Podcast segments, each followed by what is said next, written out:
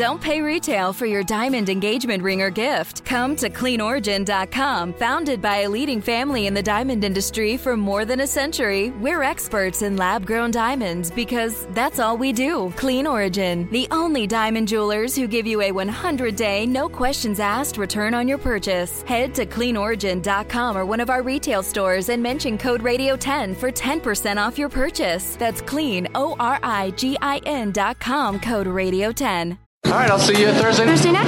It's Thursday, Thursday, the day before Friday, the day after Wednesday, two days after Tuesday. Thursday. it's Wednesday. Thursday. Thursday. Yeah, Thursday. Thursday, I don't care about you. Thursday doesn't even start. So sometime between now and uh, Thursday, I've got to come up with a small fortune. It's the gateway to the weekend. Thursday. Now here's Bob and Sheri. Hey, hey, everybody. Happy Throwback Thursday. I was catching up on my uh, DVR list last night, trying to like Mm-hmm. weed through and watch some stuff. Kevin had found a show hosted by Betty White called um, Off Their Rockers, where old people prank young people on the street, candid camera style. Have you ever heard of this? I had never even heard of this. And he DVR'd an episode of it. And um, it was exactly Sheri, he's been what- in he's been in the garage too long. it's way too long. Yeah. Oh, way too long. Yeah. Way too long. Off their hospice. rockers. Off, their rockers. off the their late rockers. Betty White, candid Huh. camera, old people pranking, um, like you know, millennials on the street. It was, Oh, yeah. you know, it was all right. You can, I could understand why it didn't become like a big, massive hit. You know, it got kind of predictable. So I watched that, uh, you know, kind of on fast forward, and then I was going through some Tonight Show episodes, and then I hit the one that made me feel one million years old. Jimmy Fallon um, is at his desk and he holds up an album and he said, This is the 40th anniversary of this album. Please welcome name of the band to perform their iconic hit. Gen Xers, boomers, and millennials alike, hold on to something. This song is 40 years old. And the band is performing it live on The Tonight Show, and they sound amazing. This is Modern English. Moving forwards, using all my breath. Making love to you, I've never second best. I saw the world crashing all around your face. Never really knowing it was always mesh and lace. I'll stop the world dance with you. You see the difference, and it's getting better all the time.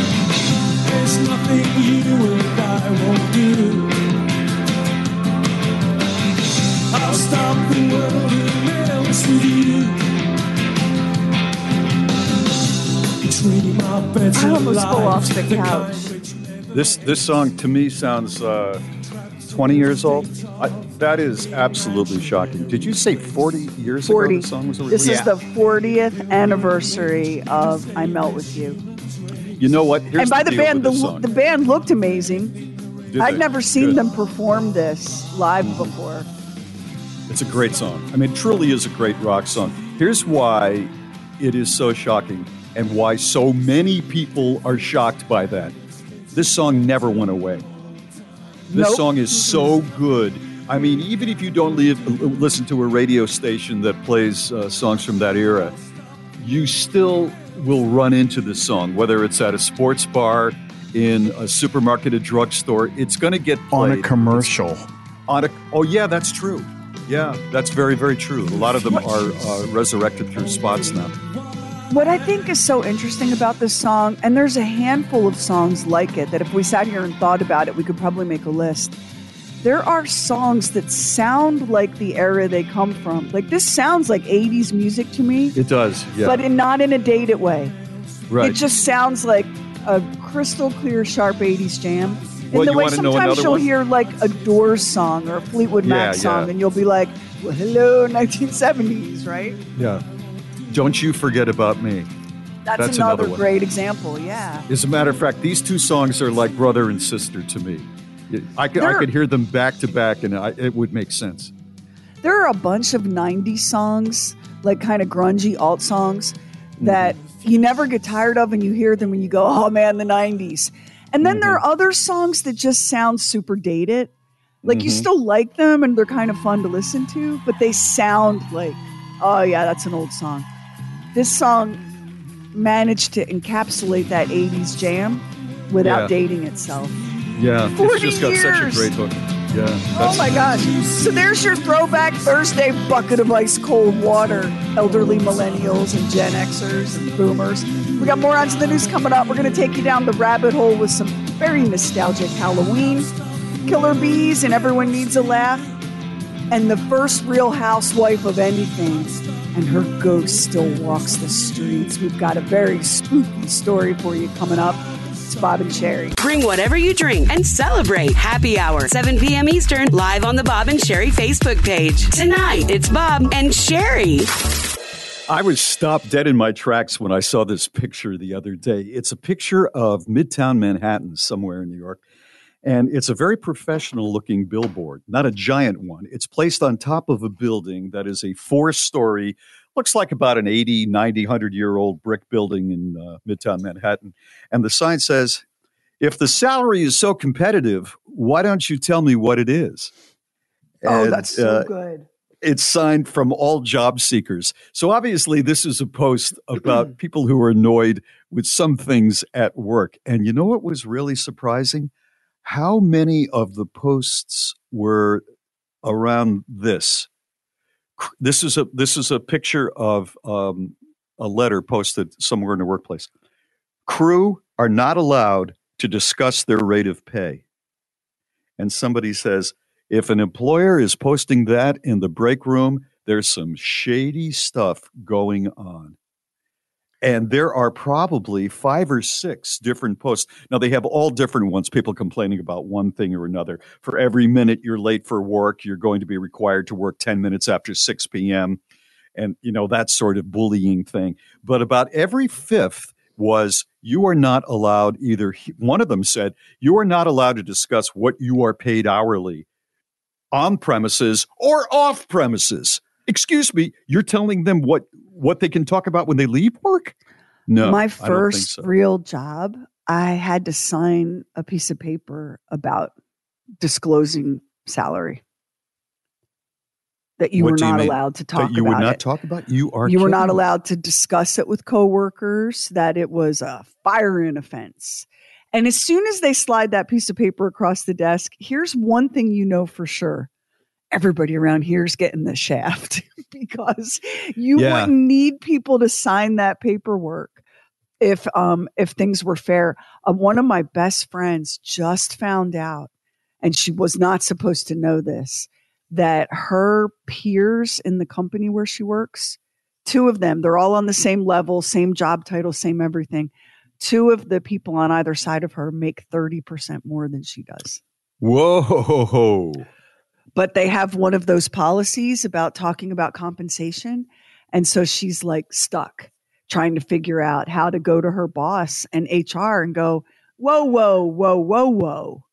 Like 30% is so significant. It's substantial, and they do the So same thing. the exact same thing, same title, same amount. Actually, she has more experience. They've all been in the job roughly the same amount of time. That was what I was Yeah. going to ask. Has somebody been there for ten years? And that's Uh-uh. not the case.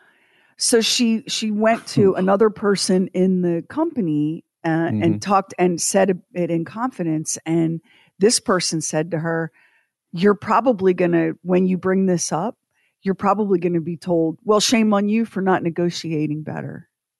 like You're also be- there's a black mark now on your file Yeah. with HR too, on top Yeah. of everything, because they're going to. yeah. Here's what HR will do in most companies: they'll call whoever her supervisor is and say, "You know, Betty, um, Betty just put me Troublemaker. in an uncomfortable position. I think we got yeah, exactly. She's a troublemaker. troublemaker. She's a troublemaker. Troublemaker. That's exactly right. I was always I love that billboard people- about yeah, if the salary's so competitive, tell us what it is. I know. I know. I, I was always so surprised when somebody would get um, in trouble, or even worse, get kicked out the door because they called attention to a wrong in a company. Like my sister was working for a, a movie production house years and years ago, and um, the directors were from overseas. And she was like 19, 20 years old. They were always trying to put cocaine up her nose. And she does n- never did drugs. They were always putting the moves on the 19 year old. And finally, it was so intimidating that she went to the female head of the studio and said, This is happening. Can you help me? That woman was having none of it. And about a month later, my sister got the boot Oh, because listen. of that. And then you and I worked with a lovely person who was um, treated poorly by her immediate supervisor. He was throwing things at her. She complained, and what happened to her about six She got months later? fired. She got How about- fired. I was How so about surprised. the one same company, which I would love to name, but I will not. How about the one who went to HR and reported being groped by her drunken superior, and she got fired? and she got fired too. Yeah. And the claim. now I could of see that in my sister's era when my sister was 19. I But can this only was say I can this was see it. post Me Too. This was this post is post Me Me Too. Right. This is And within the- the, the- last two or three years. And by the way, the guy that was groping her was groping everybody. So it wasn't like an isolated incident. He was groping McGrope Grope. And um and HR and it was the HR department in this company was just basically a cardboard cutout and a joke. And Yeah, I we saw so many women women fired from that company for for um, going to HR about having stuff thrown at them, being called names, racist remarks, unwanted Right. touching. They all got But gone. you, but you know what it was? The firing. It was slow walked. They slow walked the firing. It wasn't that day. It wasn't Oh, that no, week. uh-uh. They let it. They let it kind of simmer away, and then you know come in with some bogus claim that she's not doing Wow. the job right. Or whatever. Car- karma's a beast because for what their stock is trading at, you can't get a bag of M and M's out of a vending machine. Morons in the news is next. Then we're going to take you down the rabbit hole. We have comedian Killer Bees. We have the ghost of a woman who was truly one of America's first Real Housewives. Oh, so scary in every way. It's Bob and Sheri. Harvesting idiots from around the globe. You stupid moron. It's Morons in the News with Bob and Sheri. There is an episode of The Sopranos in which uh, one of the younger gangsters does a hijacking of a truck. And it's very scary because they grab the driver and they're, you know, hitting him with a gun. And they've got, I guess it was cigarettes. That was what they used to try to steal a lot in the New Jersey area going down 95. I don't even think that the Sopranos gang could pull this off. Three Florida men have been arrested for allegedly stealing. I'll tell you how much frozen meat in just a moment here. Their last names are Del Sol, and dino and Fuentes. They're all from Miami, and they went up north. They went to South Dakota, Nebraska, Iowa, Minnesota, North Dakota, and Wisconsin, and they hijacked or stole one trailer load after another of meat. Because that up north that's a big meat processing area. And then they would drive the trucks the stolen trucks to the miami area and somehow unload the meat. How much meat where's the beef nine million dollars worth of frozen meat So about five steaks. yeah, right. These days, nine million dollars worth, and also stolen merchandise that was about a ha- over a half a million dollars. Wow. I mean, that t- it takes your breath away. You've got to find the trailer trucks. They've got to be empty. You got to find a guy that's going to drive them. You know, from the north down to the Miami area. Then you have to. It just sounds exhausting. Why not do legitimate work and not end up in jail? We've often said this about morons in the news. Like the Yeah. effort that they go to to not just get a job and, Yeah. and live a straight life I know. is insane. All right, let's Yeah. go to Waynesboro, Georgia, where a guy went to the drive through at McDonald's and became frustrated. Um, when he didn't get his order exactly the way he wanted it. He's wearing a Portland Trailblazers jersey and a white bucket hat, and police are still looking for him. He he comes out of his car, puts his arms through the drive-through window, snatches up a couple of small containers, and then throws some larger containers that clearly have liquid in them right in the face of the employee. And the employee, and we have the video, and we're going to post it up at um, Bob and Sheri, the Bob and Sheri Facebook page. The employee is trying to fight the customer off to keep from being assaulted, Yeah. and without any success. So the Waynesboro, uh, Georgia police are looking for some help in capturing this moron of the day, who clearly was not loving it. McDonald's. What a jerk. People. Here's a here throwing it at young people probably or, or elderly people who are making minimum wage. Now minimum wage is better than it used to be, but it's still not going to really get you a brand new car or anything. That is just There's- so inappropriate. There's no excuse. There's never an No. excuse for what this guy did. It's McDonald's. Right. Hold your horses. Your food will get to you. Maybe it'll be right, maybe it'll be wrong, but you knew that when you got into the drive through line. You don't get to assault an employee. That is morons in the news for today. Straight ahead, we're going to take you down the rabbit hole with some Halloween fun. It's Bob and Sheri. Are you one of those couples that missed out on a proper honeymoon? Maybe your schedules were too busy and you had to postpone, or maybe because you just never got around to having that special trip. Bob and Sheri want to make it right by giving you $5,000 to plan a second chance honeymoon in the Florida destination of your choice because it's still clear and sunny in many parts of Florida. So, what will you choose? An island escape in the Florida Keys, setting sail on a sunset cruise from Tampa Bay, dining in a Michelin star restaurant in Miami, or simply relaxing on Pensacola Beach without shoes or any worries. So go ahead and imagine making romantic, sunshine filled memories together that you'll remember forever on a dream second chance honeymoon in Florida. To enter for your chance to win $5,000 to plan a honeymoon redo in the Florida destination of your choice, just go to bobandsheri.com and hit the contest tab. It's a second chance honeymoon from Visit Florida and Bob and Sheri. Bob and Sheri go. Down the rabbit hole. With Halloween right around the corner, we thought it would be fun to get kind of nostalgic. So, first, we have for you an actual TV commercial that ran on all the networks in the 70s about Halloween safety. Hey kids, here comes Peter Pumpkin. For a safe Halloween, do what Peter does. Wear a light colored costume short enough so you don't trip. If you wear a mask, make sure you can see. Makeup's better. Don't crisscross the street. Call on one side, then the other. Parents set boundaries and a time to be home. Carry a flashlight for extra safety. And let's all have a safe Halloween. Yeah, well, I can't argue with any of that. You know what was interesting about that is parents set a time to be home. Mm-hmm. I That jumped can't out to me. remember how many kids I've seen come to my door that didn't have parents standing behind them in the last. Well, oh, I see what you mean. myself. Yeah, yeah, yeah. Yeah. Uh, actually, we didn't get very many last time I can remember, but um, I mean, the house that we're in now, we don't get anybody.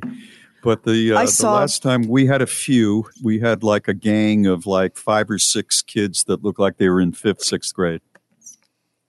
I saw another ad from the 70s for Duracell, the copper Mm-hmm. top And it was a mom talking about how she trusts Duracell batteries. It was a Halloween commercial because she knows that they'll last the night. And she puts a fresh set of copper tops into a flashlight and hands it to what looks like a five year old girl and sends her off into the night to go trick or treating. No, you're not going to see just- that today. I just thought, boy, that is something that you don't see today. Okay, now this mm-hmm. one goes back even further. This is a trick or treat song by a group called the Mellomen. Have you ever heard of the Mellomen, Bob? No. This No. one goes way back. Hit it, Max. Trick or treat, trick or treat, trick or treat for Halloween. Better give a treat that's good to eat if you want to keep life serene. Trick or treat, trick or treat, trick or treat, trick or treat, trick or treat the whole night through. Little scalawags with beanie skags can make it tough on you. So when ghosts and goblins by the score ring the bell on your front door, better not be stingy or your nightmares will come. Trick or treat, trick or treat, trick or treat for Halloween. When the pumpkin shells cast evil spells, your little white house turns green. Your little white house turns green. Your little white house turns green. Every post is a ghost if you got a witch's brew. And if you want your gate to circulate, oh, oh, we can do that too. Trick or treat, trick or treat, trick or treat, trick or treat, trick or treat for Halloween. When ghosts and goblins by the score ring the bell on your front door, you better not be stingy or your nightmares will come true. So when ghosts and goblins by the score ring your bell or pound your door, better not be stingy or your nightmares will come true.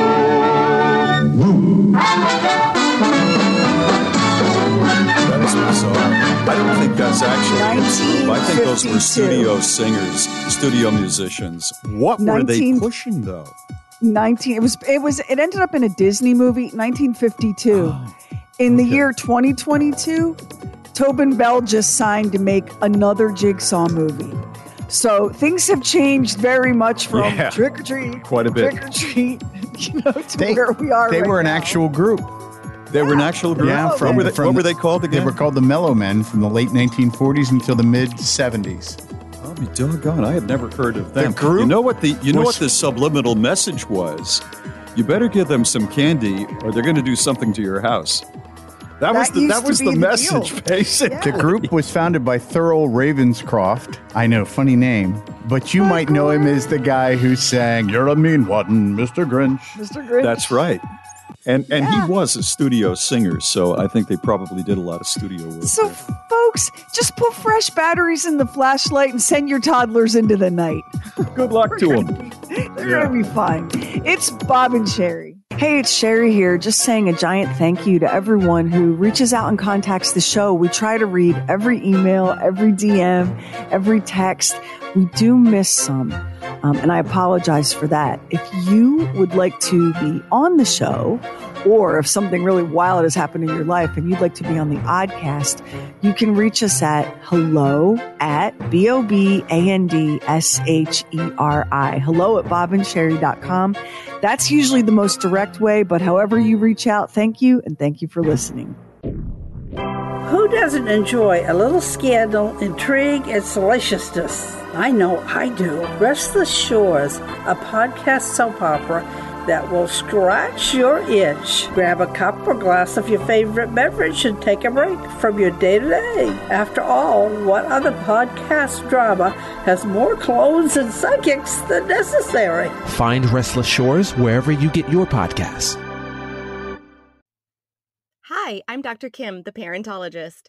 As a wife, mom, therapist, and all around juggler like most of you, I lead a hectic life, and sometimes that means indulging in foods on the go that my stomach doesn't always agree with. Thankfully, Pepto Bismol provides me fast and effective relief for all kinds of upset stomachs. Having a little too many guilty pleasures at a family barbecue or birthday celebration may lead to indigestion or heartburn, so I always keep Pepto on hand to get fast relief when I need it the most. Pepto Bismol, use as directed and keep out of reach of children. Hey, Bob and Sheri. Hey, Bob and Sheri. Hi, Bob and Sheri. You may not know that we have an app, although I feel like we constantly scream it at you all the time. If you go to Google Play or the Apple App Store, the Bob and Sheri app is absolutely free and it does all sorts of cool stuff. You can listen to our podcast and our oddcast that way. You can talk back to the show. You can text to win all sorts of neat stuff. It's just a cool thing and it's absolutely free. It's the Bob and Sheri app in the App Store and free on Google Play. Thank you so much for listening to the podcast. Bring whatever you drink and celebrate Happy Hour, 7 p.m. Eastern, live on the Bob and Sheri Facebook page. Tonight, it's Bob and Sheri. Whoa, the People magazine with Matthew Perry on the cover got delivered to the house, and I read the interview. And even though we talked about it and I'd seen some stuff, you know, hit like the newsfeed and New York Post and all earlier, I, just sitting there in my house and, and reading about what he was going through during pretty much the entire run of Friends was shocking. And it's, I, I can't believe he's alive, Bob, honestly. What was it, 55 Vicodin a, or Oxy a day? Yeah, and then of course he had that thing that he almost died because his large intestine had burst because of you know the, the residual effect of all those narcotics. He sits Uh-huh. down with Diane Sawyer for um, a no holds barred interview that's going to air tomorrow night. And Max has um, the teaser for it. You want to hear it? That smile, that one of a kind charm, those Chandler wisecracks. Matthew Perry. Oh, it's Diane Sawyer. Nice to see you. Loved, adored by millions and millions. Now he's finally ready to tell you the story behind that smile. Secrets kill you. Secrets kill people like me.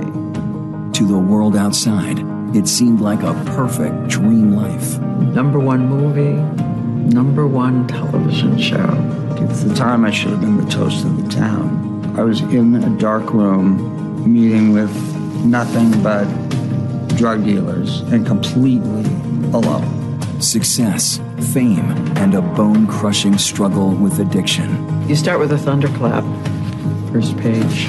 Hi, my name is Matthew, although you may know me by another name. My friends call me Maddie, and I should be dead. Yeah, that's definitely true.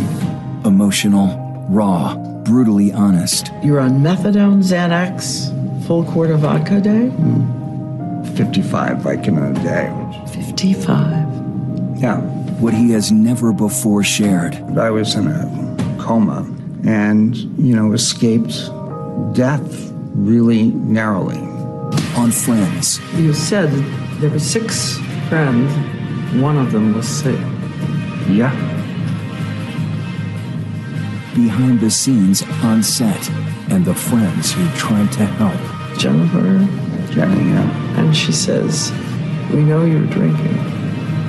Yeah. Imagine how scary a moment that was. She was the one that reached out the most. And, you know, I'm really grateful to her for that. And why now? It was important to me to do something that would help people. The Diane Sawyer interview. Okay, we'll do it again. And... Yeah, let's do it again tomorrow. Oh, Yeah. only Okay. different. Yeah. But ask the same questions. Matthew Perry. The interview everyone will be talking about. Friday night, October 28th at 8, 7 Central on ABC. The, the People magazine article interview was shocking in so many ways. When he talks about like how he was up to 55 Vicodin a day, um, he describes how he couldn't enjoy any success. He could barely do his job because he it takes so many hours of your day to get 55 Vicodin. He said, I'm calling, I'm calling nurses, I'm calling doctors, I'm calling dealers, I'm lying about headaches, anything to get the pills. Like that, that was a full-time job all by itself, just Yeah. chasing I'm that sure. addiction. I, I was shocked and so sad. And he he says, um, he says he's lucky to be alive. And he also said, look, you know, I have the gene for addiction. And uh, you know, I, I have a disease. You know, I got I got unlucky that way. With all the other great luck, this was the place I got unlucky. It, it's shocking to think that all of this was happening pretty much in plain sight. And if you remember, the paparazzi would follow him around and and you would see these photos that would show up in your feed or on you know the news or whatever and he would look so disheveled and and out I of remember it that. I remember that. Yeah, it, it began Oh, all of a God. sudden because because you know his delivery on Friends. I, I know there was a weight uh, you know variations, but his delivery was flawless, and his role in the whole nine yards. If you recall, he, I think he played a dentist, didn't he? That gets involved with And, uh, yeah. uh, hitman Bruce Willis. And um, it was a tough role to play because you were kind of nerdy, but you had to be a little brave here and there. I mean, it was an intricate role for a, a romantic comedy uh, adventure, and he he nailed it. And he was the first, as I mentioned, of those of those folks to come off of that show and have a hit movie. It's it really is shocking.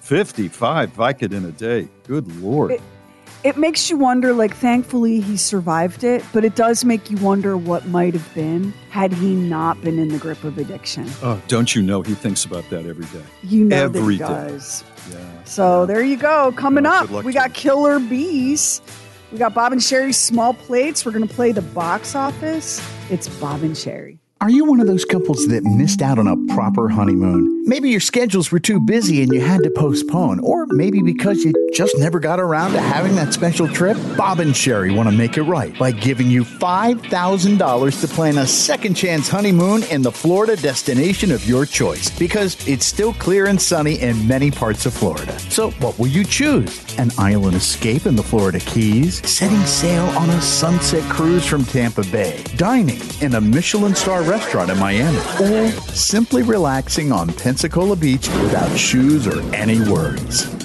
So go ahead and imagine making romantic, sunshine filled memories together that you'll remember forever on a dream second chance honeymoon in Florida. To enter for your chance to win $5,000 to plan a honeymoon redo in the Florida destination of your choice, just go to bobandsheri.com and hit the contest tab. It's a second chance honeymoon from Visit Florida and Bob and Sheri. Happy Hour tonight, 7 p.m. Eastern, live on the Bob and Sheri Facebook page. You know, if something uh, kind of interesting or kooky happens in your life, we'd love to hear about it. You can get the uh, Bob and Sheri app wherever you get your apps. Uh, hit the little microphone, record whatever you want to say, and we will put it on the air. You can also call 844 52 Sheri and leave us a message. If I were a listener, I would have called on what happened to me a couple of nights ago. So we had um, a person who is a uh, very um, talented uh, service person. I don't want to give the guy away. Uh, come to the house, and because we needed uh, a service performed, and so uh, he came like around after work, like around seven o'clock at night, and uh, he did whatever he had to do, and we had agreed on a charge, except that the job was a lot easier than he originally thought. And so uh, I said, What do I owe you? And it was $150. I had cash. And I gave him the $150, which I thought, because he was only there a very short amount of time, was a little bit high. But, you know, people got to live. And so um, he thanked me, and everything was fine. And he fixed what needed to be fixed. And then I got a text message from him about 10 minutes later saying, I didn't realize that the hourly uh, charge, uh, the amount of time was not met. And so um, if you'll pick a place or if I could come back to your house uh, during the week, I'll give you $50 back. And I thought, he doesn't live anywhere near here. I don't want to have to go and meet him. I got a busy weekend. He's a nice guy. I said, you know, don't. Wor-. I text him back. I said, don't worry about it. Uh, you did a good job. Take your wife out for you know a nice dinner or something like that. And he replied, "Thank you, sir. You are a true gentleman." And that's a lovely compliment what? Yeah, it's a lovely compliment. But uh, I mean, just between you and me, is he trying out for like a remake of a 1940s drama? How Thank old you, is the sir. guy? You are a. How old was he? I would say he's about 40. You So are a is he- true gentleman, sir. I didn't know how to reply. I mean, it, well, I, they didn't have an emoji with uh, a tuxedo and a monocle, you know, which I guess a true gentleman would have.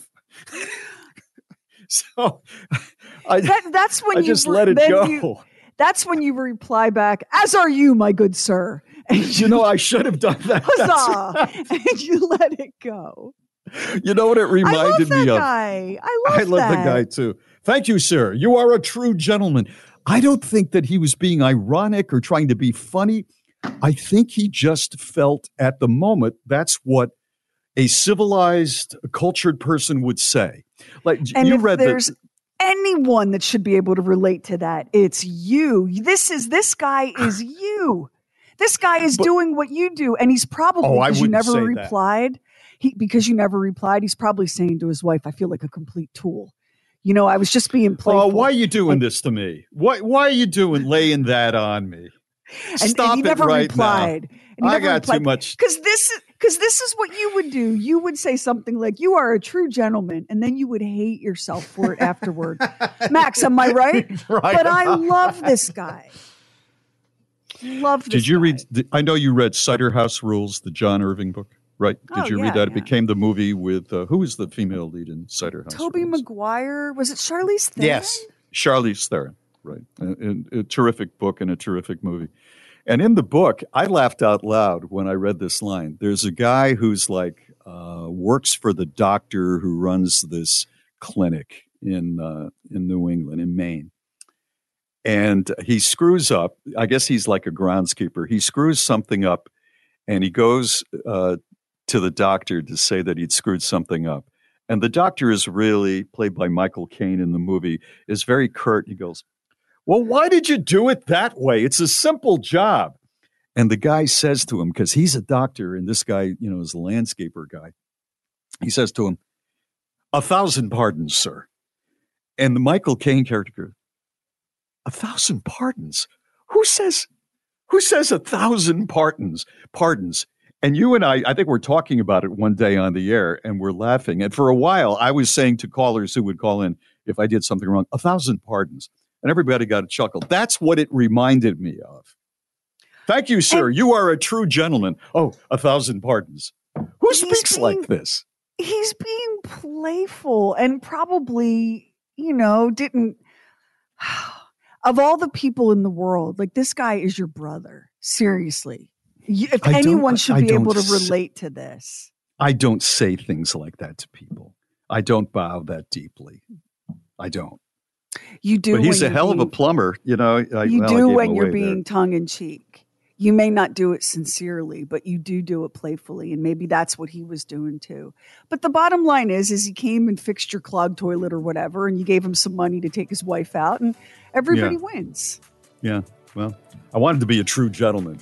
That's why I learned, you know, just keep the money. That's what I want to be known as. A true, true gentleman, gentleman? sir. Sir.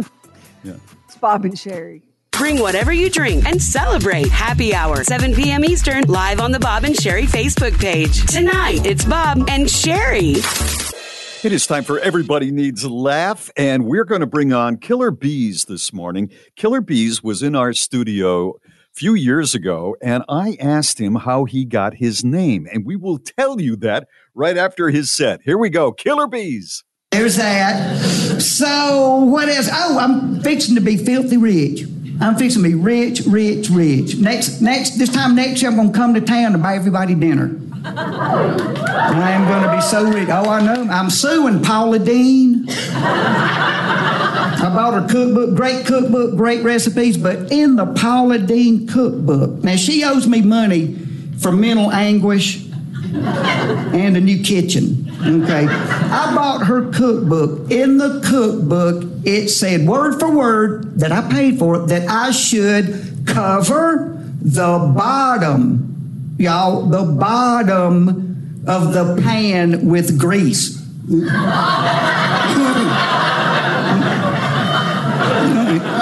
want to know what the fireman told me? I meant the inside. I didn't know. I thought the pan would move around better on the stove. Ooh, high performance cooking with Pennzoil. And guys, guys, look, there's no delicate way to tell your wife that her kitchen is burning. You don't want to use those words because you're the stupid guy. There's the mental language. You're thinking fast, you're talking fast, you're saying stuff like, honey, let's go way out in the yard and look at the wedding pictures. All your jewelry. And the baby. Bring the baby. No, no, no, don't bother your mom. She's laying down.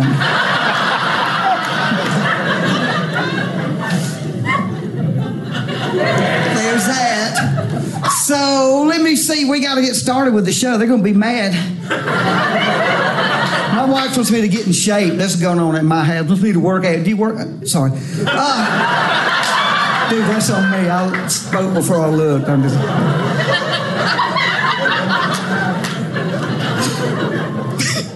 My wife's all girly. She's like, "Don't you want to look good for swimsuit season?" no, I want to see good for swimsuit season. Forget Planet Fitness. I'm headed to Lens Crafters. The gym one time. I went to the gym one time. Went to the gym with my wife one time. We were there like 30 seconds. I'm like, dang, honey, that first machine made my forearm cramp. She goes, well, that was the doorknob. she, she bought me some Nike cross trainers to work out in. Nike, and that's pretty cool. She goes, that's a good shoe. This buddy of mine goes, dude, how do those shoes feel when you run in them? I'm like, they feel surprised. they are panicked. if I'm running, my shoes are like, give them the money. she made me start drinking green juice. Do y'all drink green juice? Do not. You do not. It's plant vomit. Oh my word! For those of you who may be unfamiliar with the green juice phenomenon, here's how it works: you get a blender, but it says juicer on the side because it's seventy-five more dollars, and you put nothing but raw green stuff in there: chunks of broccoli, spinach leaves, pine needles, dollar bills. My wife, my wife goes, "Aren't you worried about your cholesterol?" I'm like, "My cholesterol is fine. My chlorophyll level is up to here." Green juice ruined my golf game. You cannot putt when the sun is making your body lean toward it. That's Killer Beaz. His his real last name is something like Beasley, and he'd do a little stand up in front of his friends. And one of his friends was yelling, That's Killer Beaz, because that was his nickname, Beaz. That's Killer Beaz. And he said, You know what? That's a better handle than my name. And he's been around. Oh, that's long, a great story. Yeah, that's right. It's Bob and Sheri. At the Bob and Sheri Show, we love a good Catterday photo. And we want to post your kitty best friend on our Instagram. Just send us a photo of your furry friend or you and your furry friend, and you could see them on our socials. Plus, you could pick up some great swag, including a surprise catnip toy from Dr. Pussums and your very own Bob and Sheri photo frame. Just submit your pics to bobandsheri.com on the contest tab. Every day is Catterday from Dr. Pussums and Bob and Sheri. Happy Hour tonight, 7 p.m. Eastern, live on the Bob and Sheri Facebook page. It is time now for Bob and Sheri's Small Plates. Interesting little stories from around the USA and the world that you may have missed. What is the most iconic t shirt design of all time? I'm talking about a t shirt with something on it, a logo, something on it. What's the most iconic T-shirt design of all time? Smiley this face? This does not mean this does That's not what mean I the was most iconic lo- logo. Uh, this is just you've seen it on so many people of so many different ages over the years. What did you say you, you thought it was? I thought smiley. Smiley Max and I both thought smiley face. Smiley face? That's a great guess, but it is not. It is the Rolling Stones tongue and lip logo. That is the oh. most iconic t shirt design of all time. The famous motif was created in the 1970s and was said to be created by designer John Pasche. He wanted to resemble Mick Jagger's own lips and capture the band's rebelliousness. It beat off the competition for the best known t shirt design, a well known silhouette of Che Guevara, and that came in second. And third was the Hard Rock Cafe logo, which you know you see you see just everywhere. Did I ever tell you about the time I was in the Hard Rock Cafe and I watched what the owner did? He was leaning against the bar. This is in London, where the first Hard Rock Cafe was. So somebody said to me, "That's uh, who I was with. I was with some English people." They said, "That's the guy who owns the Hard Rock Cafe, leaning against the bar in the black suit." And I went, "Oh, you're kidding?" He said, "No, he's married to Ringo Starr's first wife." I went, "Oh, that's interesting." And I was just kind of looking at him, and all of a sudden, about six to ten uh, girls who were college age and had American accents came in and sat at a table not far from him. And he was looking at them. He snapped his fingers. He got a bottle of champagne. He went over to the table, told them, Welcome to the Hard Rock Cafe, and poured them all a glass of champagne on the house. And I watched him and I thought to myself, they will all go back to the USA and they will say, when you go to London, you have got to go to the Hard Rock Cafe because of what happened to them. That, That was a- great and- marketing. A good investment in what was probably not great Yeah. champagne, right? Yeah, that's exactly right. That's exactly right. Uh, one in 10 couples never share their bed, and they blame snoring and arguing for sleeping separately. So here's the deal just shut your mouth. You know, either way, just shut your mouth and you're going to be okay. The police, every breath you take music video has surpassed 1 billion streams on YouTube, making it the 225th video to achieve this huge milestone. Um, every breath you take, 1 billion streams. You know what? You would have a heck of a life just living off the rights of that one, wouldn't you? Just that one song. Yeah. Just Just that that one one. song. We miss Queen Elizabeth already. She's gone, of course. And um, here is something that I did not know about Queen Elizabeth. When she was alive and living in Buckingham Palace, she was awakened every morning at 9 a.m. by bagpipes. The bagpiper would come below her window and bagpipe his bagpipes for 15 solid minutes to wake her up. You know what jumped out at me? Nine o'clock. It is good to be queen. You know what jumped out at me? Took 15 minutes of bagpipers to get the old girl up. So relatable. You know, most of us, after about 30 seconds, would be up, wouldn't we? And diving for the window. Okay, I'm up. Yeah, that's exactly right. And finally, on uh, small plates, this is a quote that has not been heard for many, many years, but I ran across it and I think it's so true. It's from Gandhi. And Gandhi said, Earth provides enough to satisfy every man's needs, but not every man's greed. So there you are, small plates. Yeah. It's Bob and Sheri. From sleep training to sex tips, if you have questions, I have answers. Hi, everyone. I'm Dr. Kim, your confidant and host of the Parentologist podcast. Each week on the show, we dig into relevant topics related to everything parenting, marriage, current events, and mental health. You'll feel like you're in the room and part of the conversation. So please join me and get your weekly dose of expert level advice and resources from me and my guests in a relatable, easy to digest way. Find the Parentologist podcast on Apple Podcasts, Spotify, or wherever you get your podcasts.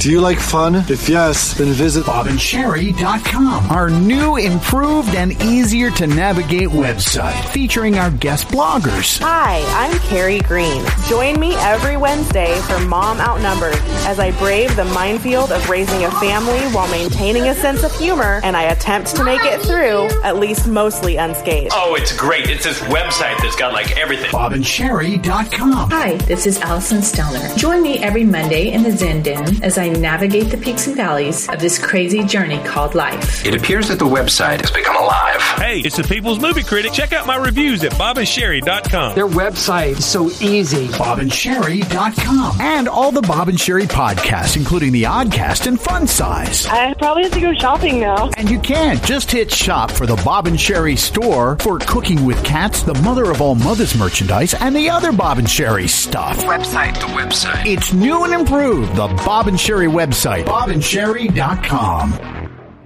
It is time now for the People's Movie Critic. I'm assuming that the majority of people have Netflix, okay? Except, of course, our Amish listeners, Caleb and Elvesta, who can't because they don't have electricity. They spend all their time baking shoofly pie and playing tiddlywink or whatever. I don't know. But anyway. You know, you got to understand, if you're easily offended, this movie is not for you. Lars's terrible accent, though, you ask about that, it seems to come and go. And I'm not sure if that's on purpose because that would be funny, or if he's just lazy and he wanted to get this thing over with. I know for a fact I did. I wanted to get this over with. You're going to love this. Let me, let me ask you, though, is 11 minutes and 40 seconds worth of a fight scene a little tiring? Not if you ain't the ones fighting. I think that's a fair point. Listen for his reviews every Friday and get all his reviews at bobandsheri.com. Happy Hour tonight, 7 p.m. Eastern, live on the Bob and Sheri Facebook page. You know, I've talked many times about how I really didn't have any relationship at all that uh, was worthwhile with my grandparents. A little bit with Shay Shay, my grandmother, but uh, not all that much. We were not close. And my other grandparents had passed away by the time I was like three years old. So uh, when I see a uh, grandma, a nana, a nanny, and she's really kind of a hoot, I some, I can find myself stopping and just watching her. Like I had a friend who had a grandmother, and we were uh, over at his house once, and she drove up. She was a widow. She drove up in a bright red Mustang convertible. The white hair, she had the shock of white hair. I guess she was somewhere in her mid 60s. And I went, wow, that's your that's your grandmother? And she was a hoot. She came in with an art kit and started doing watercolors and gave one out to everybody. And I just thought, how cool is it to have a, a grandmother who is that neat, that with it? And that really made me stop at a post that I saw about a woman named Mary Lamort, who's also known as Nana. And um, her post has gone viral for being the sassiest grandmother she ranks her 10 grandkids on a ranking board hanging on her wall. So her kids gave her this this board and they all included magnetic pictures of themselves and the numbers 1 through 10. So when you go over to grandma's house, you walk in, you take a look at the board and you can see where you're ranked by grandma 1 to 10 and one of the uh, one of the grandchildren is a guy named Dan. He's a New York-based comedian. He's 27 years old, and he said, "I'm very proud that I am in the number four spot, but I'm worried about falling because I just got several tattoos, and I don't know what that's going to do to my ranking." This is the, the greatest thing. I don't even care if I was number 10. As long as I was ranked on grandma's ranking board, I would want to go see her more. It's brilliant on her part, you know, because I'd be thinking, yeah, it's been about 10 months. I was number seven. But you know what? So and so, my cousin Jill, she's been acting up. She broke up with her boyfriend just before that wedding. And I know Nana was thinking about going, I'm going to go over there and see her and see where her ranking is right now. It's a hoot. And it's right as you come through the door, the front door of, of her house you they look to the right and see their ranking. I'm sad that you didn't have a grandma like this. A grandma Yeah. that where every kid in the family deeply believed that they were her favorite. Every one of us believed we were the favorite. Yeah. And she managed to keep that. That was her version of ranking. You never had that. I And didn't. really and, sad. I, and you know what though? You don't know what you don't have sometimes. It never really impacted me until I became older and I started reflecting on, you know, other people's lives and what was, you know, just not a part of mine at the time. I think it I think it um I think it affected me in different ways. Like our family was not big on birthdays um, Shay Shay would come over ever every so often, but by that time, I mean, I was out the door at 16 and a half. Um, I, I never really got that big family holiday spirit get together thing once I hit about 11 and we lost, um, you know, contact with other family members for a variety of reasons. I have carried on not being as open to uh, relationships as perhaps I would have been if I had come from a family that was like I just described. There was no like easy, warm, spontaneous affection in your family either. No, there wasn't. No, there really wasn't. And and that makes me I'm very like I come from even though they're crazy, I come from very um warm, affectionate, demonstrative people. Yeah. I've been that way with my kids and with all the little ones in our family. Like I can't imagine. That feels so cold to me. And I know that there's there's not a lack of love. You don't need to defend that. But just, you know, nobody grabbing your face and giving you big Never. kisses and scooping Never. you up and like that just is sad to me. Not even my parents. I mean, they came from people. Uh, actually, my mother came evidently from what she told me, uh, some loving people, and they would have loved me and my brother and so on, my sister. Um, but um, on my father's side, I mean, it was very. I know it was the depression and all, but it was it was just very businesslike, not stern all the time, but serious all the time. There was no playfulness, um, and I think that I craved that, and that might have been why I'm I was driven to do what I do, and and date people and um, and have the wife that I have now, who is very loving. Um, you know, she's she's given to me what I didn't have previously. including a good spanking when you're naughty, because you can be very, very naughty. Now you go sit in the sassy chair, Mister, while we get ready for what's oh, coming. Oh, I was born in the and sassy Sheri- chair. the I work in the sassy chair. it's Bob and Sheri. Hey, you can upgrade your mixology game with Vena's Fizz House virtual mixology classes. If you'd like to win a class for you and a friend, just go to bobandsheri.com. That's B O B A N D S H E R I.com and hit the contest tab. And hit the contest tab. And it's the perfect holiday gift. Vena's Fizz House virtual mixology classes with Bob and Sheri. It's the stuff we wouldn't, couldn't, shouldn't do on the regular show. The Oddcast, Oddcast on the free Bob and Sheri app. Well, um, it seems so infrequent that famous people suffer any real consequences for their words and actions, but Kanye West has apparently lost 1.2 billion of his 2 billion dollar fortune and has been delisted on like the Forbes billionaire list. He's lost his deal with Adidas, he's lost his deal now with Foot Locker. And let's just pause here. Foot Locker, Foot Locker has been around longer than any of us have been alive. It's you know, true. Many One of the mall stores, staples. Yeah, Mhm. many stores are are not able to make it in the world of malls closing down and everything going online. Round of applause for Foot Locker for somehow hanging Was- in. Was Foot Locker the one where the employees were dressed as refs with Yeah. the I black believe and white so, stripes? yeah, yeah, yeah. that's right. That's right. Anyway, they yanked um they yanked all the product and said we will not be featuring any Kanye West product here at Foot Locker. And of course, you know, Adidas is gone. 1.2 billion dollars. Um can you imagine, Bob, what it would be like to wake up and know that you had said some things so despicable that that 1.2 billion dollars of your wealth had been wiped out overnight? Well, evidently, I already have because we don't have that on the Bob and Sheri show. Somewhere along Oh, the way, I've said despicable things. You know what's interesting? And, you know, because we don't live in that world of uh, great wealth, when you hear that somebody is worth $2 billion, in this case, Kanye West, you always think that they have that money in the bank or in stocks. But according to this report, it's based on future contracts and earnings. Well, he makes a ton of money off of fashion stuff, sneakers and clothes.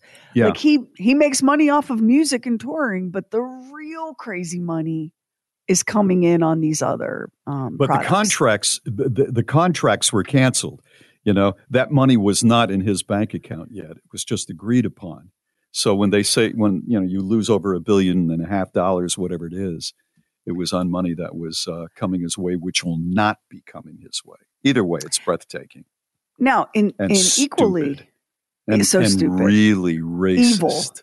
Um, and he's, I mean, some hate speech. In other equally shocking news, a woman named Beverly Baker showed up at a house in, in Pasadena. She's 65, by the way, with a giant pickaxe, like something you'd see in a movie about the gold rush, Whoa. and began destroying the house with the pickaxe. why Inside the home was a grandmother babysitting a six week old baby. And the outfit that this woman is wearing when she comes for the house in, in a pickaxe, you see her, Mhm. you see her on like the family's ring uh, doorbell. She's Mhm. wearing like a floor length green skirt that sweeps the Mhm. ground and a long sleeve black shirt.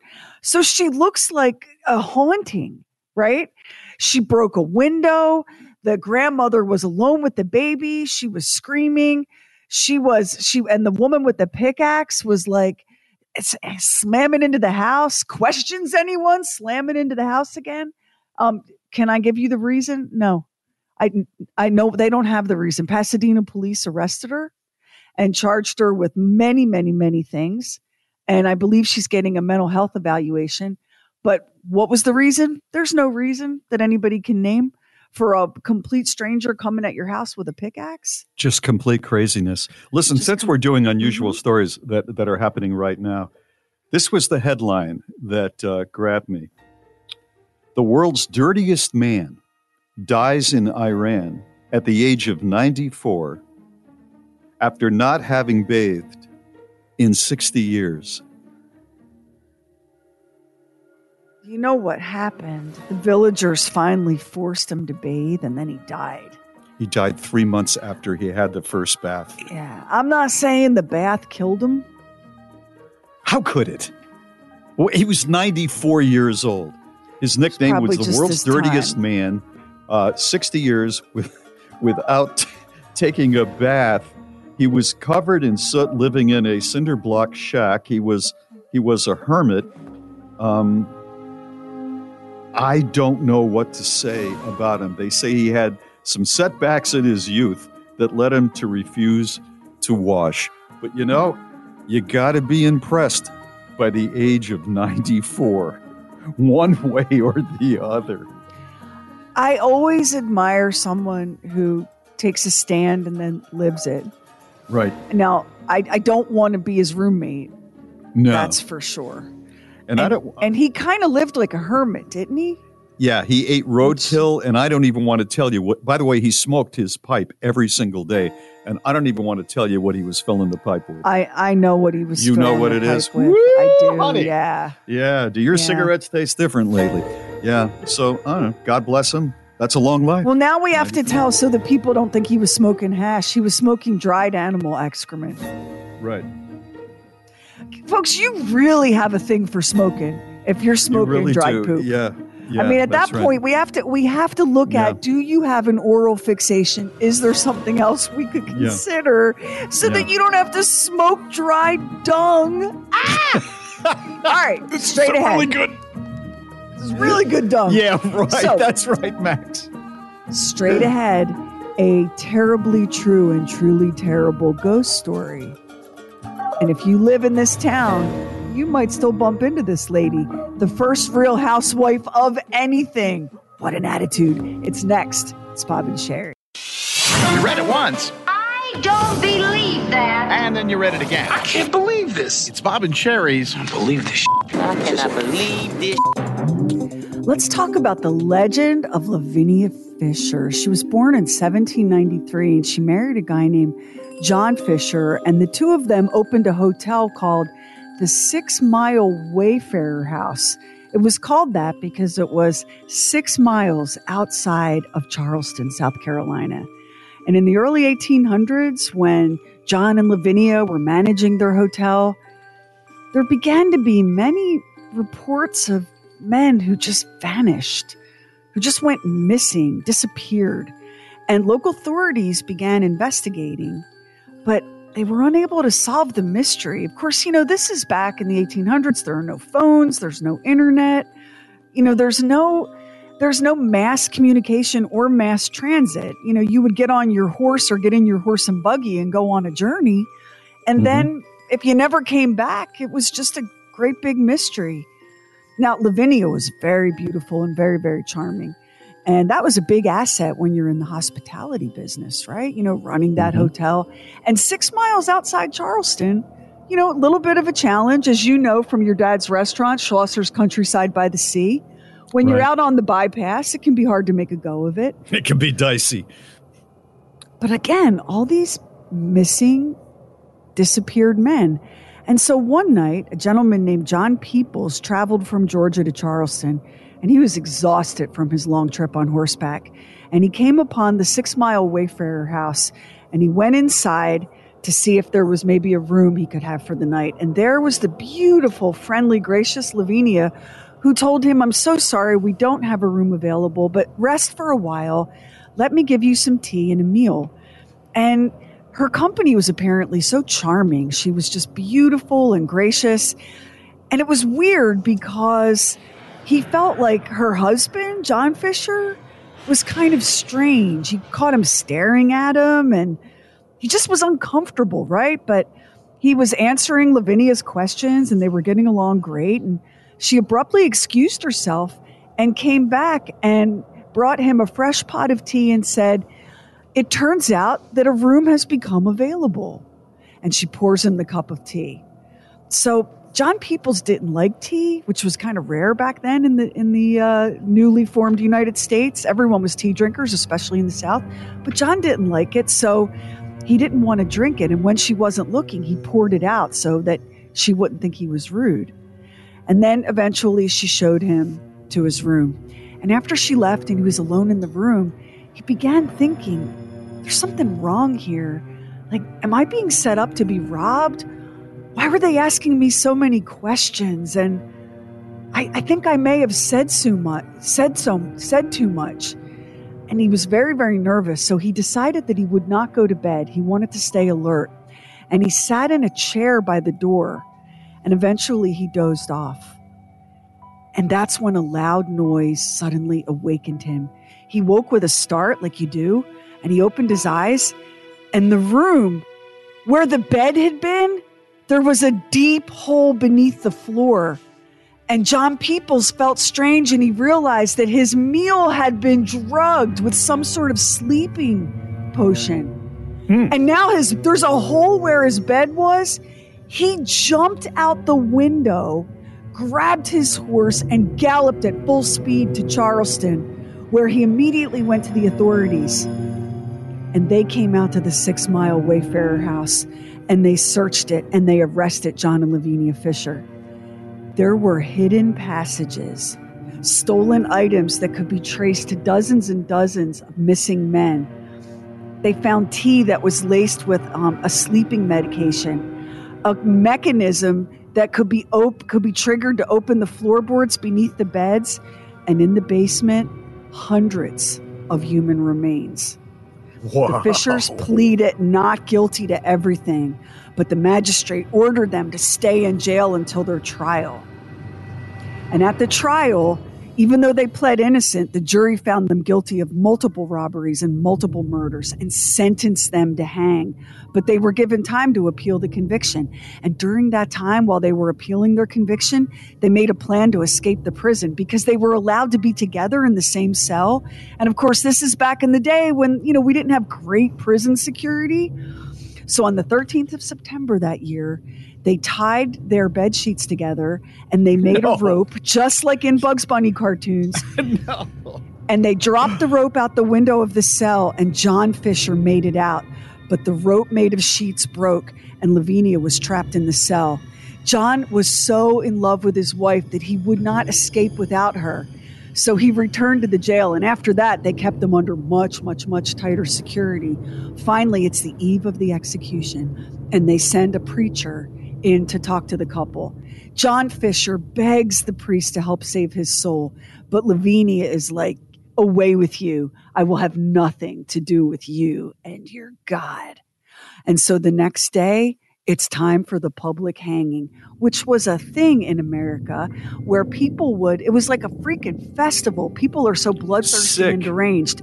They would So bring sick. picnics and their children, and like there'd be music. It was insane, y'all. It was insane. John Fisher asked for the crowd's forgiveness, and then he went to meet his maker. But Lavinia, girl, I don't think so. The original Real Housewife of Charleston demanded that she be hanged in her wedding dress. She refused to walk to the gallows. They had to pick her up and carry her there. She was screaming at the socialites in the crowd, who she blamed. You're so jealous of me. You're jealous of my beauty. You're the reason I'm going to be hanged. And then, before the executioners could tighten the noose, Lavinia Fisher said to the crowd, If you have a message you want sent to hell, give it to me and I'll carry it. And then she jumped off the freaking scaffold Woo! and hanged herself. Onlookers there said they'd never seen such a chilling, wicked look on any woman's face as they did on Lavinia Fisher. Some people say she was America's first female serial killer. And many people in Charleston say to this day, her ghost roams the streets. How is that And not that- a movie? And that, y'all, is the legend of Lavinia Fisher. How Today's spooky season update. How is that not a movie? We'll post it up on the Bob and Sheri Facebook. This is Bob and Sheri. It's the Bob and Sheri off air podcast called The Oddcast. Podcasting. Podcast. With stuff we wouldn't, couldn't, or shouldn't do on the regular show. Spooky season continues on The Oddcast, and coming soon on Halloween Day, we're dropping an episode with one of our listeners who has pictures of their haunting in a castle. The Bob and Sheri off air podcast, The Oddcast. We got a big podcast to do here. Get it now on the free Bob and Sheri app, bobandsheri.com, or wherever you get your podcasts. Bring whatever you drink and celebrate. Happy Hour, 7 p.m. Eastern, live on the Bob and Sheri Facebook page. Tonight, it's Bob and Sheri. It's time now for the Bob and Sheri Way Back Machine. Let's get right in and go back, back, back, back. I want you to go back to your childhood. Not everyone can do this because not everybody had this experience, but some of you did and you remember it so well. So there you are in the back seat of your parents' car and you're going on a trip with your mother and father in the front seat driving. And the trip is going to be over four and a half hours. It might even be six hours. You're going to see relatives, or maybe it's, as my parents called it, the big vacation. What is the child's cry from the back seat that drives or drove so many parents out of their minds? Are we there yet? Are we there yet? Is the answer. Well, guess what, folks? Parents do not hear that anymore. Four in 10 say that their kids are glued to tablets or other in car entertainment, and they are just fine. And not only that, they're not playing those traditional games like Punch Buggy that, you know, my kids would play. And they're not even asking where the next, you know, gas station is because they can look it up and say, hey, dad, there's a gas station coming up in about 10 miles. I got to go, or a McDonald's or whatever. Yeah, it does make it easier when you have to drive nine hours with them in the back seat. But um, I think that Mm-hmm. I think that boredom boredom is the um, fertile field in which creativity is grown, and I I, think think, so. there's a lot a lot to be said for being bored. My brother and I knew we had to shut up because the payoff, all, the family had been talking about this trip for like six months. And I didn't want to blow it. Where my old man would say, I'm not listening to that. We're going to turn this around and go back to North. No, I don't want to go back to North Haven. No, please. But kids today, man, they got all of that electronics. They're watching movies, they're watching TV shows, they're playing games. It's like they're in their own room. If I had done to my children even one of the things that I experienced as a child, they would have alerted the authorities and they would have been taken from me. Yeah. and just just I could just pick like standard road trip behavior because my parents would um, drive back and forth from Wyoming to the East Coast, and they would do it with they would take turns driving. Nope, they would not stop except for gas, right? And so they would chew NoDoz and chain smoke cigarettes and Yeah. trade off the steering wheel, and they would drive twenty two hundred miles in two days, right? they would mm. sometimes stop at a truck mm-hmm. stop like in the middle of the night and my brothers and I were not allowed to leave the car. We we were given the impression as children that we were basically savage, that we were unfit for company and that we would do nothing but disgrace our parents if we were seen in public. I don't know how they conveyed that, but that's what we believed about ourselves.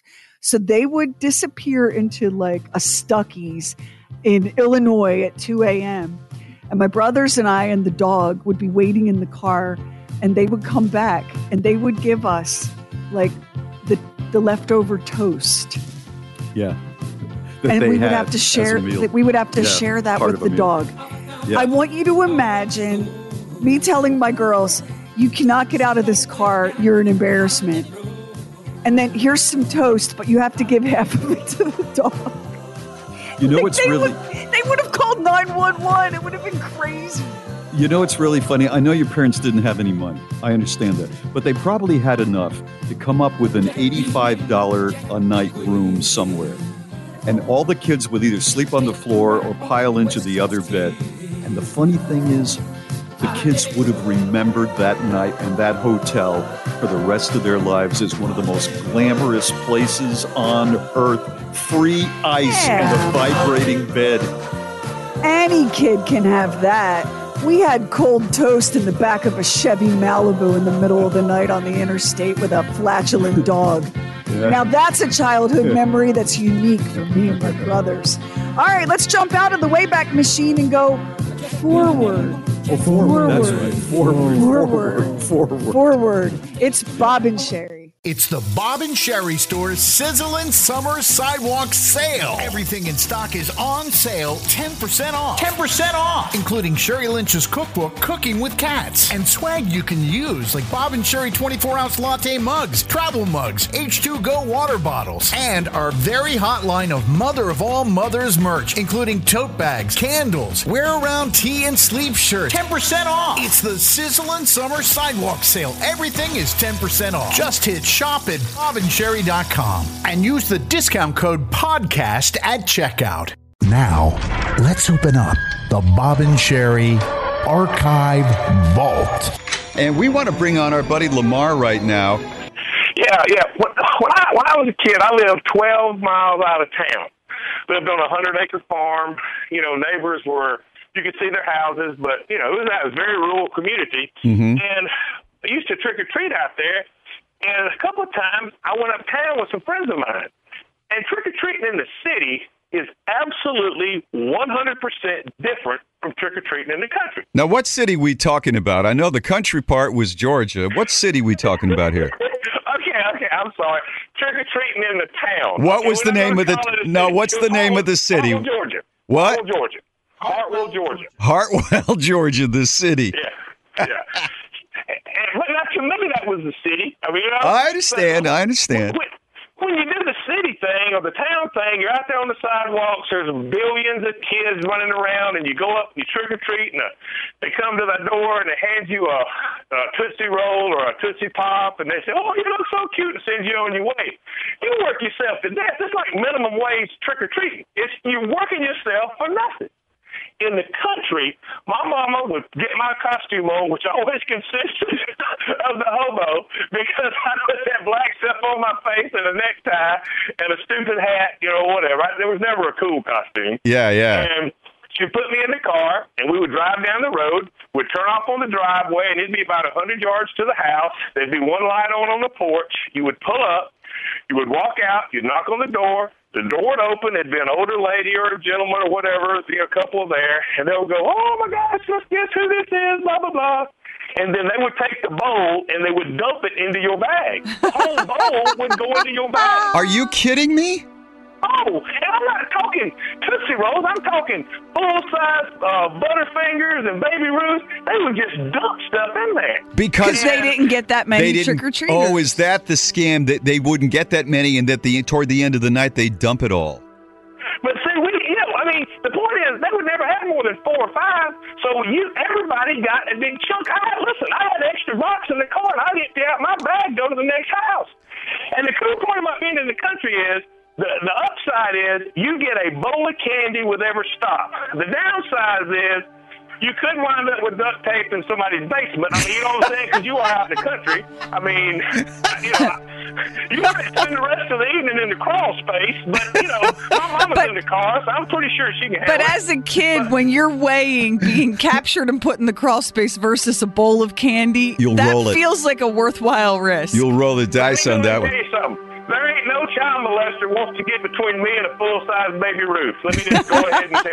Hey, I'm taking down. Let, let me ask. Let me ask you. Going as a bum. I don't know if we talked about this before, but one of us here went as a bum and used, uh, and and somebody's mama or daddy used some ashes from their cigarettes to put on the bum's face. My parents did that to my brother. Was that right? Your brother.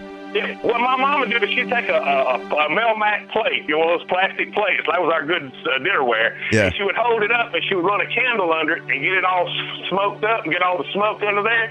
Then she'd wipe the black off the bottom of it. She'd wipe it across Yeah, my you're doing it as dirt, though. I just want to make sure that we're clear about that. That you're that that, that you're just putting dirt on your face, right? What Yeah, what else yeah, would it it be? It was the smoke off of a candle, and, and she'd put it on my face, and then Right, right, right. that would be my beard, and I, you know, that'd be it. It was pretty much that was my standard costume. That was it. That was the standard costume. But man, we made a haul. I thought I, thought you were going to say you and a couple of buddies would go down these country roads and knock on a cabin or something like that, and a scary guy came out or something like that. Let me go ahead and tell you something. Where I live, you go down a dirt road knocking on somebody's cabin messing around, you get shot. I mean, Yeah. that, you ain't none of that. I mean, was, this, this was straight up. This was straight up trick or treat. But it was so funny. There was no decorations. They always had that one light on the porch, that Yeah. very bulb light on the Yeah, porch. yeah. And you'd walk up to it and hold the bag out, and buddy, there she goes. I And if that awesome. if that light wasn't on, you didn't go. That meant uh uh No, no, no, yeah. no, no. 'cause That's how you if get you shot. went to a house without a light, you would wind up with duct tape. Yeah, No doubt about that. exactly. There it is, Lamar. Well told. Are you one of those couples that missed out on a proper honeymoon? Maybe your schedules were too busy and you had to postpone, or maybe because you just never got around to having that special trip. Bob and Sherry want to make it right by giving you $5,000 to plan a second chance honeymoon in the Florida destination of your choice because it's still clear and sunny in many parts of Florida. So, what will you choose? An island escape in the Florida Keys, setting sail on a sunset cruise from Tampa Bay, dining in a Michelin star restaurant in Miami, or simply relaxing on Pensacola Beach without shoes or any worries. So go ahead and imagine making romantic, sunshine filled memories together that you'll remember forever on a dream second chance honeymoon in Florida. To enter for your chance to win $5,000 to plan a honeymoon redo in the Florida destination of your choice, just go to bobandsheri.com and hit the contest tab. It's a second chance honeymoon from Visit Florida and Bob and Sheri. The Fun Size Podcast, a shareable taste of the show at our website or the free, free Bob and Sheri app. I want to shout out one of our listeners who um, left a comment on an Instagram post on my Instagram. So you can follow Bob and Sheri on Instagram, but I'm, you know, we're all, well, not all of us, I guess. Bob is not on Instagram, but I'm Sheri Lynch one, the number one on Instagram. And it's mostly cats and babies. But if you're into that sort of thing, anyway, I posted a Throwback Thursday photo a week or so ago, and it was a picture that I found in a box that one of my friends who was a photography major took. And it's me on a beach at sunset. But you can't, I'm silhouetted because the sunset is behind me. There's like a mountain and the sun is going down and there's the ocean. And of course, like everybody when they're a teenager, or not, maybe not everybody, but most of us when we're teenagers, we think of ourselves as these grotesque, hideous monsters that should be shot on sight. And so I'm looking at this picture and I'm like, oh, I wasn't nearly as gruesome as I remember, at least not in this picture. So I posted it as um, a throwback photo. And I want to shout out Jenny Jane Fredericks, who commented, Your head doesn't look so big with your arms up which I, I think that's a fair point. You know, with I have my arms up over my head, and so it does conceal the magnitude of my my skull.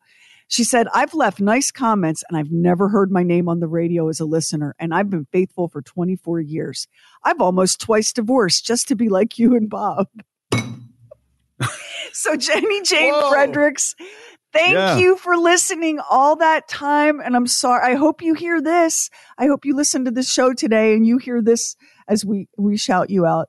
Um, and you know, when I think about it, Bob, when I was thinking about Jenny's comment, I was thinking about how we forget sometimes that we're on the air and we have probably disclosed so many things that if anybody was really keeping track, we'd be horrified at how much of our private life is just out there kind of floating around, you know, as I as I run through husbands like a chainsaw through a freshly fallen tree.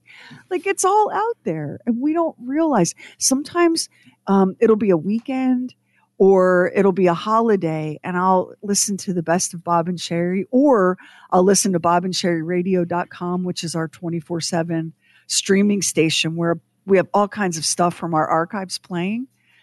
And I'll be driving along or washing dishes or whatever, and something will come on, and I will freeze and look at the radio and go, "Oh my god, what were we thinking?" I know. That was the show uh, from the get go has always been a very comfortable atmosphere. You can go into some, ra- well, not so much these days, but a few years ago, you can go into a radio studio and everybody looks so uncomfortable and uptight. You know, there, there was, there's the, as soon as you key the mic, it says on air and uh, do not come in here with food, no visitors allowed. And there's all these people who are sitting on these uh, bar stool type uh, chairs, which are uncomfortable. We designed the studio when we were in just one studio to be just like you're sitting around a dinner table, uh, a rectangular dinner table. And I think that atmosphere, along with some comfortable chairs and just an attitude that, yeah, you don't like it, too bad for you, um, that made comments that were more um, revealing. Um, n- n- I don't want to use the word possible, but uh, made it happen. It was it's just the atmosphere, and then take it another level. I mean, I'm sitting here with a black T-shirt, jeans, a labradoodle under my feet in in my uh, sunroom. You know, I feel like I could have a friend come over, sit down in the uh, chair here, and I would just say, "Yeah, so what have you been up to?" It's just the atmosphere that the show has created, which is not like a, a lot of radio shows. You hear some of these radio shows. I don't listen to them very often, but once in a while, on a day off, and everybody's sh- there's like five people in the studio first of all, and they're shouting at each other, and it, it's not conversational. When when it's conversational, you are going to be led to disclosing a little bit more. apparently. And you forget like we because we're just talking to each other. We're talking amongst ourselves or to um Mhm. lamar whatever. And you forget that it's being broadcast. And and i was thinking about this after i saw jenny's um, comment and laughed. But one thing you know i was at the grocery store and um, a listener came up to me and she was like i just feel like i know you guys and I said, Well, you do. That's the thing. Like, you actually do.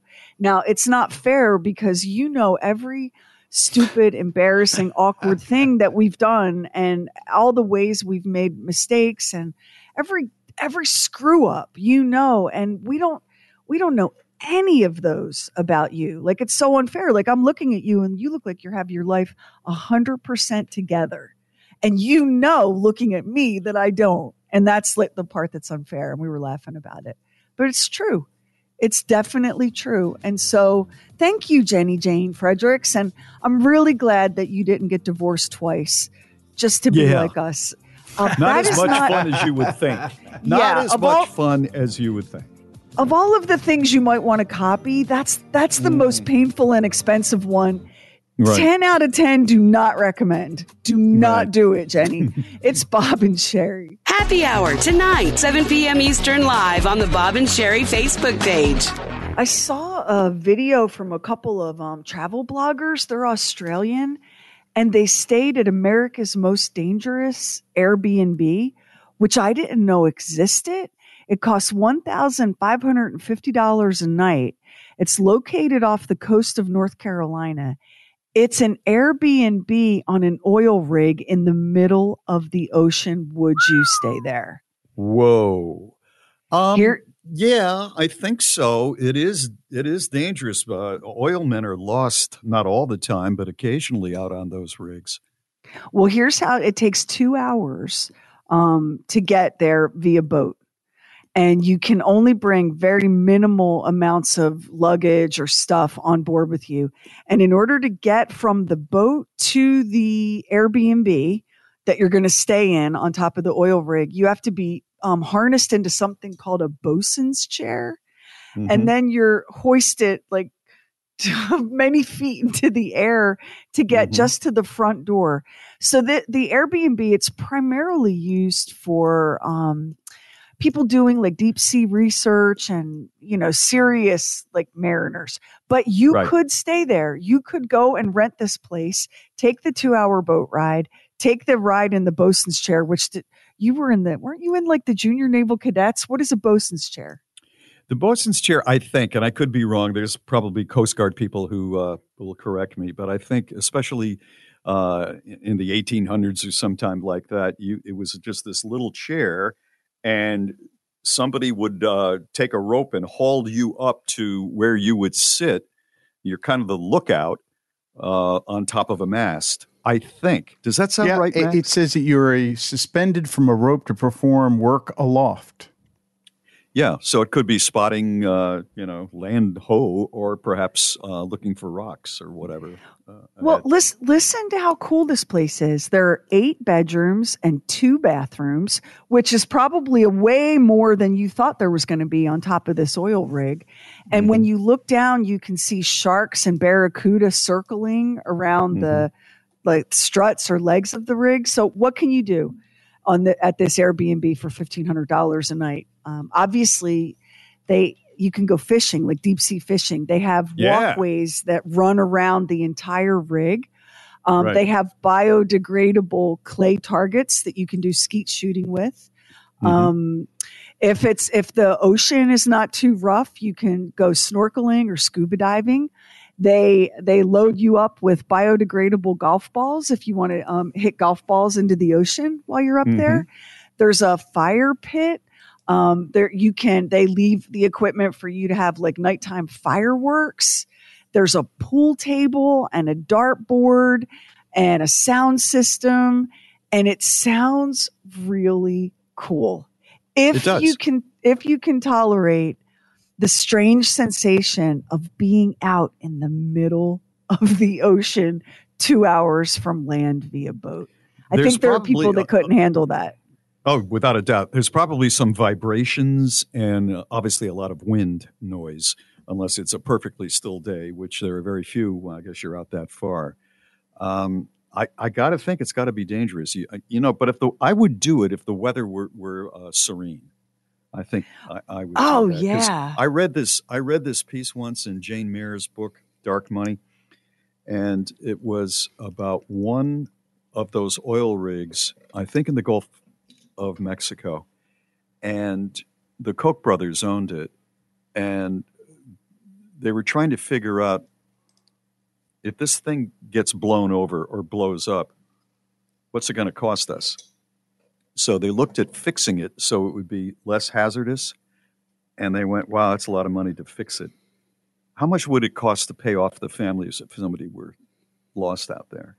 Let me guess which way they that's went. what they that's and and uh, shortly not shortly thereafter but a few years later 11 men lost their lives out in that on that thing. It was very tragic. So it can happen but i imagine i would imagine they don't rent it if bad weather is on the horizon. And i also imagine you've got a disclaimer the size of a encyclopedia saying that nobody is to blame if it doesn't work out I, oh I yeah, you know find that. it very appealing. Fishing that far out, you're, you're deep sea fishing that far out, and you're just standing there on the deck. That's pretty cool. It was sold for eighty five thousand dollars a few years ago. So this that's guy all? bought it. Wow. That's all. Yeah. Now to stay there, I looked. I wanted to see how much it cost. Did you have that, Sheri? I the number I saw was fifteen fifty a night. Do you see something that's different? It said four ninety eight $498 price per person. So um, it's possible that it could they could just go by room then, and then mm-hmm. it's, it's uh, that fifteen fifty. I mean, eight bedrooms, two bathrooms. That you know what this would be really good for, and then we could turn it into a movie, like a thriller. That's what I'm thinking. So a group of dudes decide to have like their bachelor party weekend, they're all super outdoorsy. They want to hit golf Right. balls and and shoot clays and Right. go deep sea fishing. And so one of them goes, "Why don't we rent the world's most dangerous Airbnb?" And then they all laugh and crush beer cans against their heads, you know, like dudes do. And so they rent the Airbnb and they go out to it. They take the boat ride, and there's a couple of like kind of you know foreshadowy sort of moments on the boat ride. Then they get out there on the rig and something happens. And now they are tasked with fighting for their very lives as sharks and barracudas swim beneath them. No cell phone signal, okay? Like I don't have coverage in my kitchen Verizon. I'm sure not going to have it in this oil rig. So no cell phone signal. Um, no, the boat isn't coming back until Monday morning, and one by one, the groomsmen get picked off. I think it's a movie. I, I'm not just saying that. I think it's a movie, and the name of the movie is The Rig. The rig, yup. And it starts off, oh, what a great time we're going to have. You know, yeah, bro, good find on the most dangerous Airbnb. Crushes the beer can against his head. Oh, oh, oh, oh you and know. and then Marky, we see the Marky. Mark. Marky Mark. No, he's he's too old. He would be the Mark bride's Wahlberg. dad. No, these are this is so then the bride's name, her Oh, name is. Mallory. And she's like, Jason, I really don't want you to go. I just have such a bad feeling. Oh, don't worry about it, babe. It's just gonna be me and my guys, man. We're gonna be catching some fish. and then, you know, she can't reach him by phone. Yeah. Yeah, yeah. Daniel Radcliffe. Daniel Radcliffe is one of the guys. Oh yeah, in, an, in a surprisingly serious turn. Yeah, yeah, exactly. I think it's the rig. I think it's a movie. And then Lamar will review it and he'll go, I want to take a long walk off a short pier. That's the problem when you when you have such a visual. It's easy for the critics. It's Bob and Sheri. Bob and Sheri live tonight at 7 p.m. Eastern. Tonight, live on the Bob and Sheri Facebook page. And now on the Bob and Sheri Show, it's another exciting episode of Things Bob Didn't Know. And here we go. I didn't realize this. A whip, a whip, like a cowboy whip, makes its uh-huh. cracking noise because the whip's tip actually breaks the sound barrier, and what you hear is a small sonic boom. I had no oh. idea. I had no idea. Absolutely cool. Yeah. Have, have you ever tried to uh, crack a whip? I don't. I don't mean something that would be in a toy store that kids would get when they're five years old, but I mean an actual long whip. I couldn't do it. Yeah, I did. I couldn't do it And either. I couldn't do it. Mary's uncle, Mary's uncle, who lives has a farm in Virginia. We visited uh, he and his wife a few years ago, and uh, took Mary's kids. And he's, uh, she said, Mary said, "Oh, you've got, bring out the whip." And uh, I love it when she says that, by the way. Uh, and and he brought it out, and he's popping that thing, and he's popping, getting that sound going, and he hands it to me, and and he knew I was going to be frustrated, and it was the most frustrating thing. No matter how hard I tried, I, I'm snapping my wrist and all of that, I couldn't do it. And then he made things even worse by giving Hampton a small whip to take home with us. And so for the next two months, Hampton would spend most of the afternoon outside the front door of our house whipping. It's an odd look for the neighborhood. You know, if you're a neighbor driving Yeah, home and for say. six weeks there's a young boy out there with, you know, village of the damn blonde hair whipping.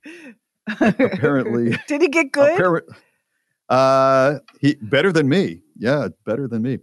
According to a study by the University of Southern Denmark, the secret to happiness is have low expectations of life. I think that's I- true.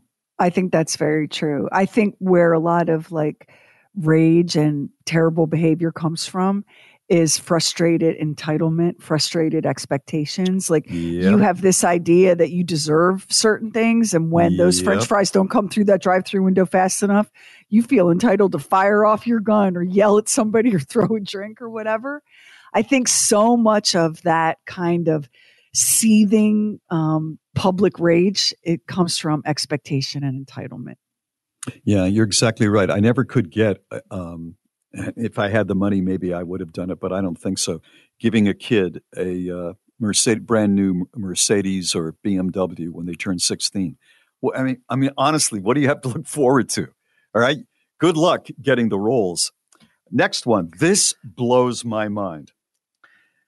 In 2011, which is not that long ago, in 2011, China aired footage of an Air Force training exercise on China Central Television. So the whole nation saw it. It's a Air Force training exercise. They were actually just playing clips from the movie Top Gun. Seriously. For real. Evidently, yeah, from what I'm reading here. And speaking of airplanes, everybody knows the disaster satirical comedy Airplane. It is largely based on a 1957 drama called Zero Hour.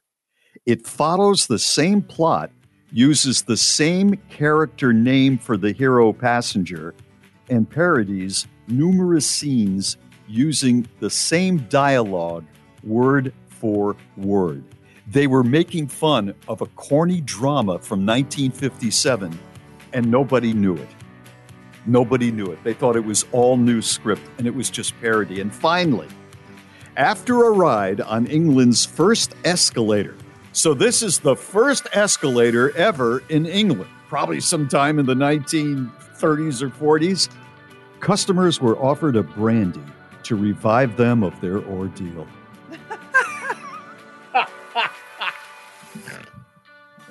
My, times have changed. This is Bob and Sheri. Hey, thank you so much for listening to the Bob and Sheri podcast and the Bob and Sheri Oddcast. We would love if you would subscribe, rate and review, and share it with a friend on Facebook, Twitter, Instagram, wherever you go.